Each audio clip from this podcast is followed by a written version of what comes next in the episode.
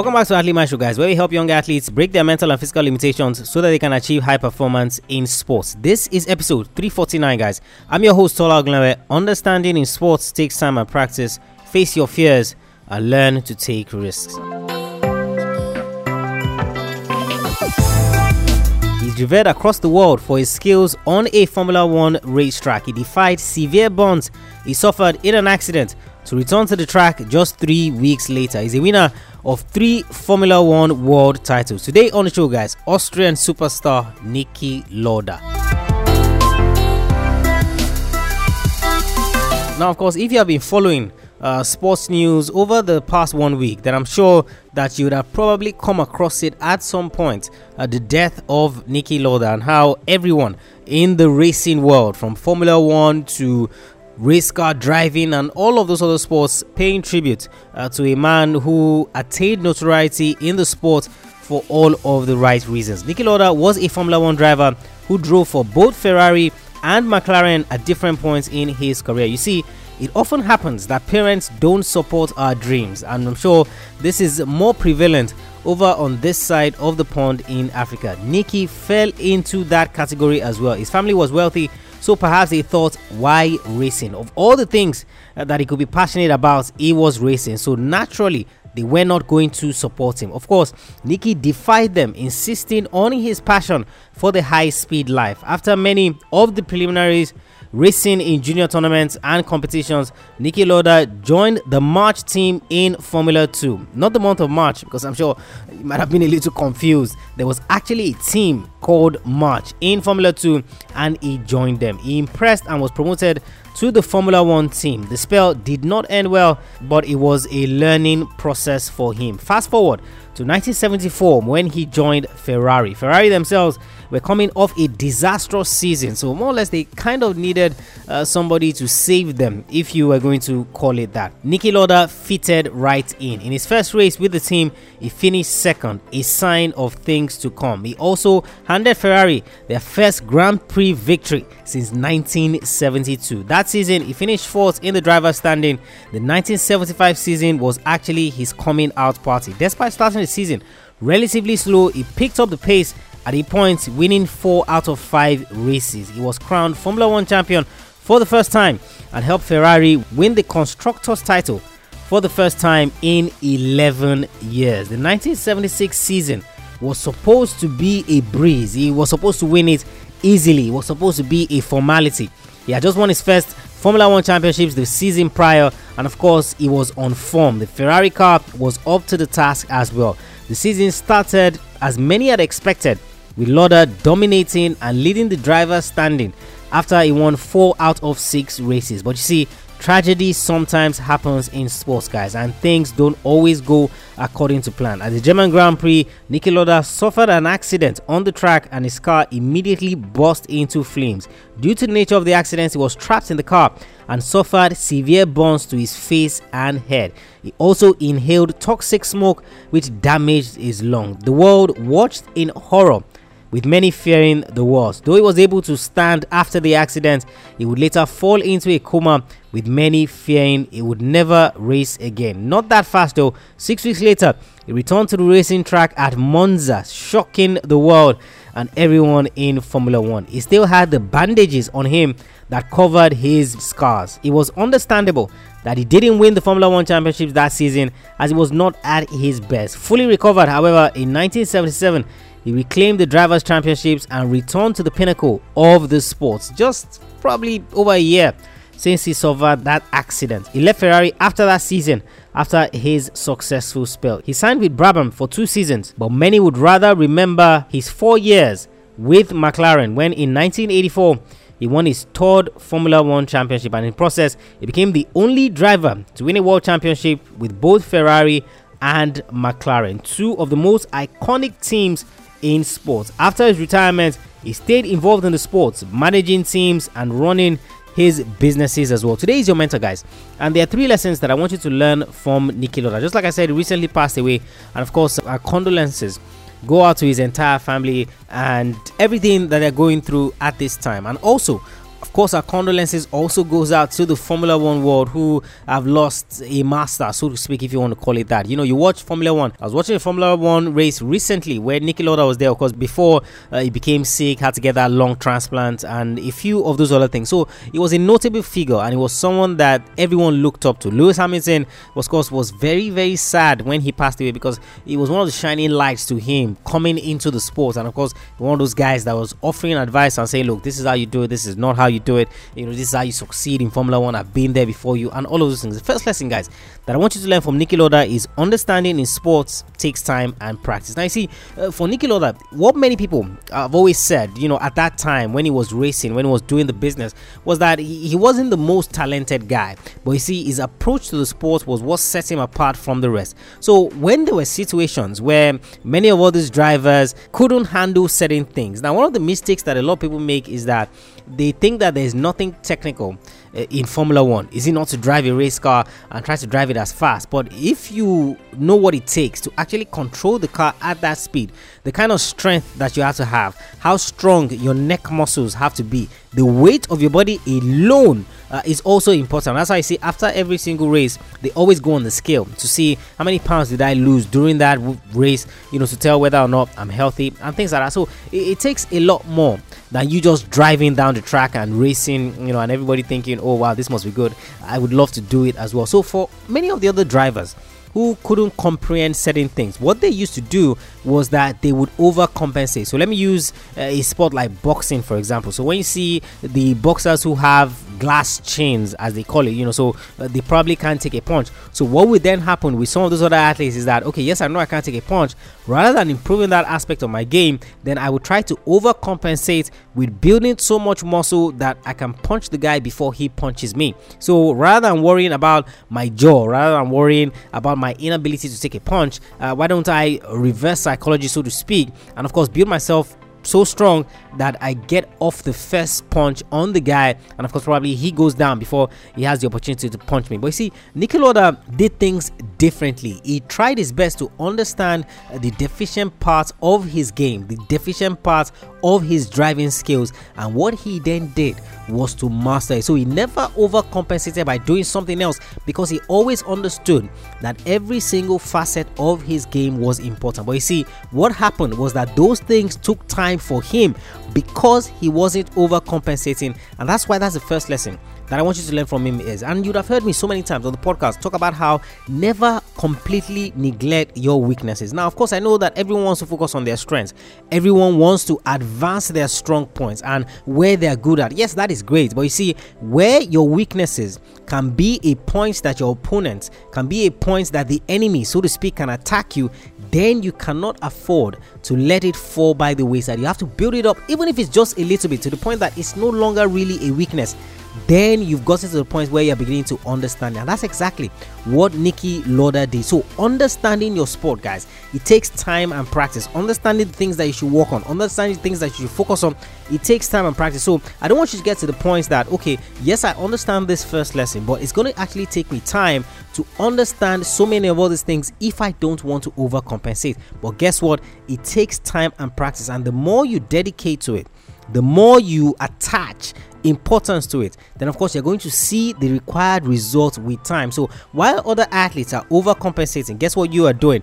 You are learning the rudiments, you are understanding it to the point where you can then begin to use it as your advantage. That's what stood Niki Lauda out in his Formula One career, and that's what I want you to do as well. So ask yourself, guys, you know, what are the deficient parts of my sports? What are the uh, difficulties that I'm having in my sports? What are things I'm trying to still understand about my sports? Once you understand that, guys, dedicate the required time and practice to it and it will pay off. Mark my words guys it will pay off. That's the first lesson guys that i want you to learn from Niki Lauda second one guys is face your fears. Now obviously as you heard in the intro in 1976 during the german grand prix and of course formula one is a dangerous sport. You know we we watch it on tv yes but i mean for the guys that are in there a few weeks ago we looked at Ayrton Senna one of the greatest formula one drivers ever. And of course he died in a car crash as well. Niki Lauda was this close guys to also losing his life in a car crash. Car immediately went up in flames, and of course, he was severely burnt. His right, the right side of his face,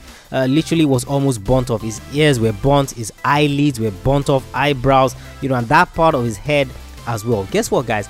Everyone thought that, you know, this guy is probably going to take some time off. This guy, you know, would not want to do this again. But guess what? Six weeks later, he was back on the track. Now, of course, obviously, everyone felt like he was Superman. Everyone uh, questioned and thought that, you know, this guy must be crazy. What exactly is going through his mind that he thinks that he can make such a rapid return to the sport? But guess what? When Niki Lauda himself was interviewed, the guy said, Look, when I was going to race again for the first time, after that accident, I was absolutely petrified. And this is where the lesson is, guys. On the previous episode of the podcast, we talked about how to face your fears and why it's actually important for you to face your fears. You see those things that you're afraid of, the only way that you're going to be able to overcome them is if you face them head on. It's not about coming up with excuses, it's not about dodging, it's not about um, seeing how you can overcompensate. It's about head on facing that fear. Was Niki Lauda afraid? Yes, he was. Was he petrified? Yes, he was.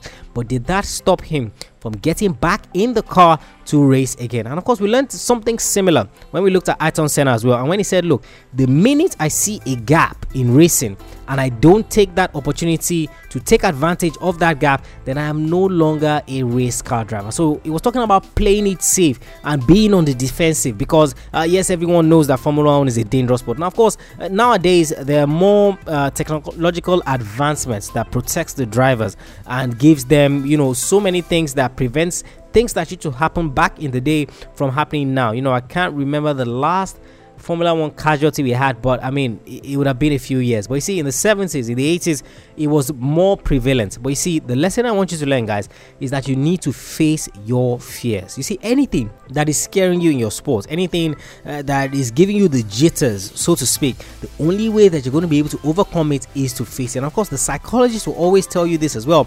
You see, the choice that you should always go with is the one that scares you the most because that is where your growth will occur. That is where your learning will improve. That is where you need to face because that is what is going to build you into the person that you should become. And that is the same thing, guys. Same thing applies to sports. So that team that you're afraid to play, that venue that you're afraid to go to, that coach that you're afraid to speak with, guys, the only way that you're going to be able to overcome that fear is to face it head on. Imagine someone almost dying and then returning to the track six weeks later. His burns were not even healed. He had bandages over his head, but he was ready to race again. He knew that the longer it took for him to get back on the track, the more his mind would have been playing games on him and would have been telling him, Look, I don't think you should do this again. What if you lost your life? This is too dangerous. And you know, some of those things that will be crossing your mind from time to time that gives you doubt in yourself in the fact that you cannot really do this anymore. But you see, he didn't want to take that chance. He faced the fear head on, go back into the car. Guess what happened the following season, guys? He reclaimed his Formula One title. Yes, he didn't win it that season because obviously he wasn't at his best, but the following season he reclaimed it. So, what fear, guys, are you facing in your sport? What's that thing that you're afraid of?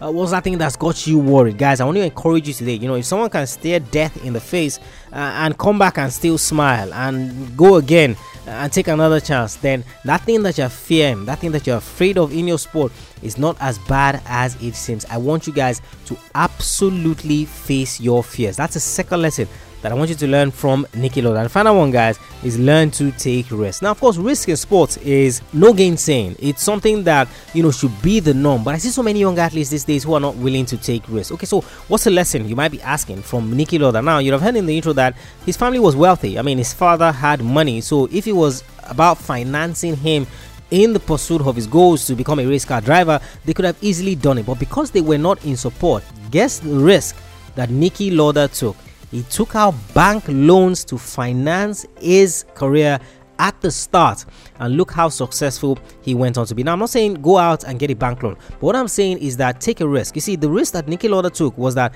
I believe in myself. I know that I can make it in this sport. So, this bank loan that I'm taking, I'm going to repay it 10 times over because I believe in my abilities, because I know what I am made of. So, he trusted himself and he backed himself to do well off the back of that risk that he was taking. But you see, there's so many risks that you are going to have to take in sports. Uh, the risk to travel to a foreign country to play your sports, the risk to work with a particular coach, the risk to take certain chances when they become available. You see, there's so many opportunities uh, that you are going to be faced with from time to time in your sport that would appear in the form of risk taking. You have to ask yourself the question Am I good money for this? Am I somebody who can take the opportunity if everything is aligned? Then I want you to push through and actually take some risk. See, athletes get to the point where they're always in their comfort zone. So there's this tournament, for example, uh, that is in Prague or in this foreign country that you just have this perception that it's hostile and you're not going to be able to do well. You're not going to be the best that you can be, and it's going to be a waste of time. Guess what? You don't take the risk. Okay, so this tournament comes up. Your coach invites you uh, for this local meet meet and you're like uh, local meet why would i want to go to a local meet what exactly would that portray for me? What exactly am i going to learn from that guess what? You don't go to that local meet but there might have been agents. There might have been people who were at that meet looking for young athletes looking for someone uh, to take them to the next level so to speak in terms of their career. You see not taking that risk might have negative effects on your career. And it's exceptionally important because you see this risk might come in different forms. They might come in different shapes. But you see most importantly is that they would always appear like obstacles. For Niki Lauda, it was fact that his parents, his family, they were not supportive. They were not going to support him. That was an obstacle for him. So he had two choices. Okay, to go do something else or to see is there a way that I can work around it. The way that he could work around it was to get money to finance himself. So maybe he asked friends, maybe he asked uncles, maybe he asked people and they weren't willing to give him. I'm not sure. But guess what? It took the route to go down the bank loan and of course, rich man had so many businesses by the time he retired. Of course, he'd have made a world of money from Formula One as well. Learn to take risks, guys. You have to take risks in sports if you're going to get to the pinnacle. There's nobody that you see at any point where they are that didn't at least take a particular risk at some point in time. So when that thing appears like an obstacle, it might actually be a risk, something that is telling you, you know, why don't you take me? Why don't you try this out? And of course, when you take the bait and you actually take that risk, then of course you know that I made the most of this and I took the opportunity when it presented himself. Remember, I'm not saying, hey, go and take a bank loan and all that. No, but if that is what it would take for you to get to where you are, and of course, you believe in yourself. So it's not that I don't believe in myself that I'm going to go take a bank loan. Obviously, uh, you know that you're just wasting your time. Then you say, oh, someone said I should take a bank loan. No, that's not it. You believe in yourself, you believe in your ability. If, for example, before I got injured, I had the opportunity to take a bank loan to finance my career, I would absolutely have done it. Guess why? Because I believed in my abilities and I knew that I was so good talent wise and a few tweaks here and there would have gotten me to that point. So that's the example, guys. That is what I'm trying to portray. Athlete Maestro, guys, episode 349. Niki Lauda, his gentle soul, rest in peace. Legend in the Formula One world, three Formula One World Championship. Three lessons that I want you to learn from you. Understanding in sports takes time and practice. Face your fears and learn to take risks, guys. Head over to the website, guys, athletemaestro.com. There's so many other free resources for you there that would help you advance your career. Break all these things that are limiting you from achieving high performance. You're going to find them there on the website athletemaestro.com. I also want you to subscribe to the podcast if you haven't already.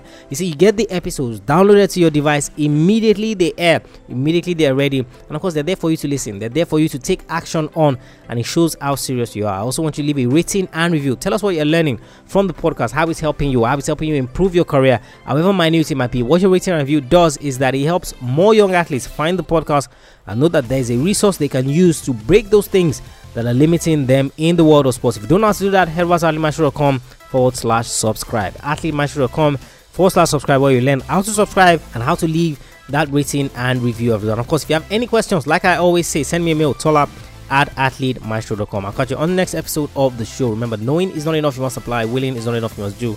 I should go out there. I want you to learn all the lessons you can from Niki Lauda today. I want you to go out there and I want you to be a maestro today and every single day.